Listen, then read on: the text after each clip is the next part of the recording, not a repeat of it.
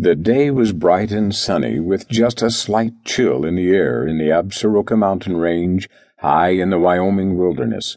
The mama grizzly bear's nose wrinkled up in anger as she smelled her hated enemies, man and dog. Instinctively, she moved between the perceived threat and her twin cubs. There is no more dangerous animal on the face of the earth than a grizzly sow in defense of her young.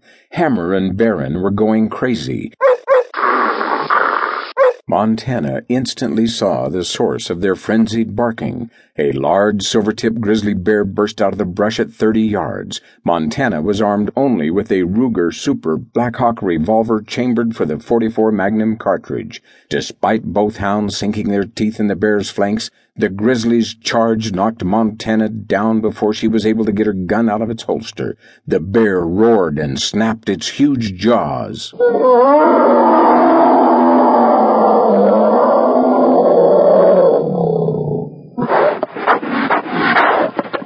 As it ripped Montana's shirt, leaving huge furrows in her chest with its claws. When Montana felt the jaws of the grizzly crunch down on her skull, she overcame her initial shock and screamed for help. Hammer! Baron! Montana knew she was within seconds of death.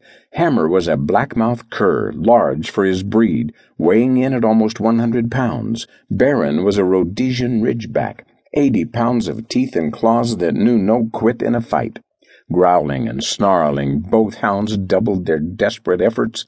At the sound of their beloved mistress's voice, they knew if they didn't do something, Montana was as good as dead. Blood streamed down Montana's face, blinding her. She thought it was curious that she was not feeling any pain. Only the pressure of her skull being chewed on. The last thing she remembered before slipping into unconsciousness was the sound of Hammer and Baron furiously ripping at the bear's throat.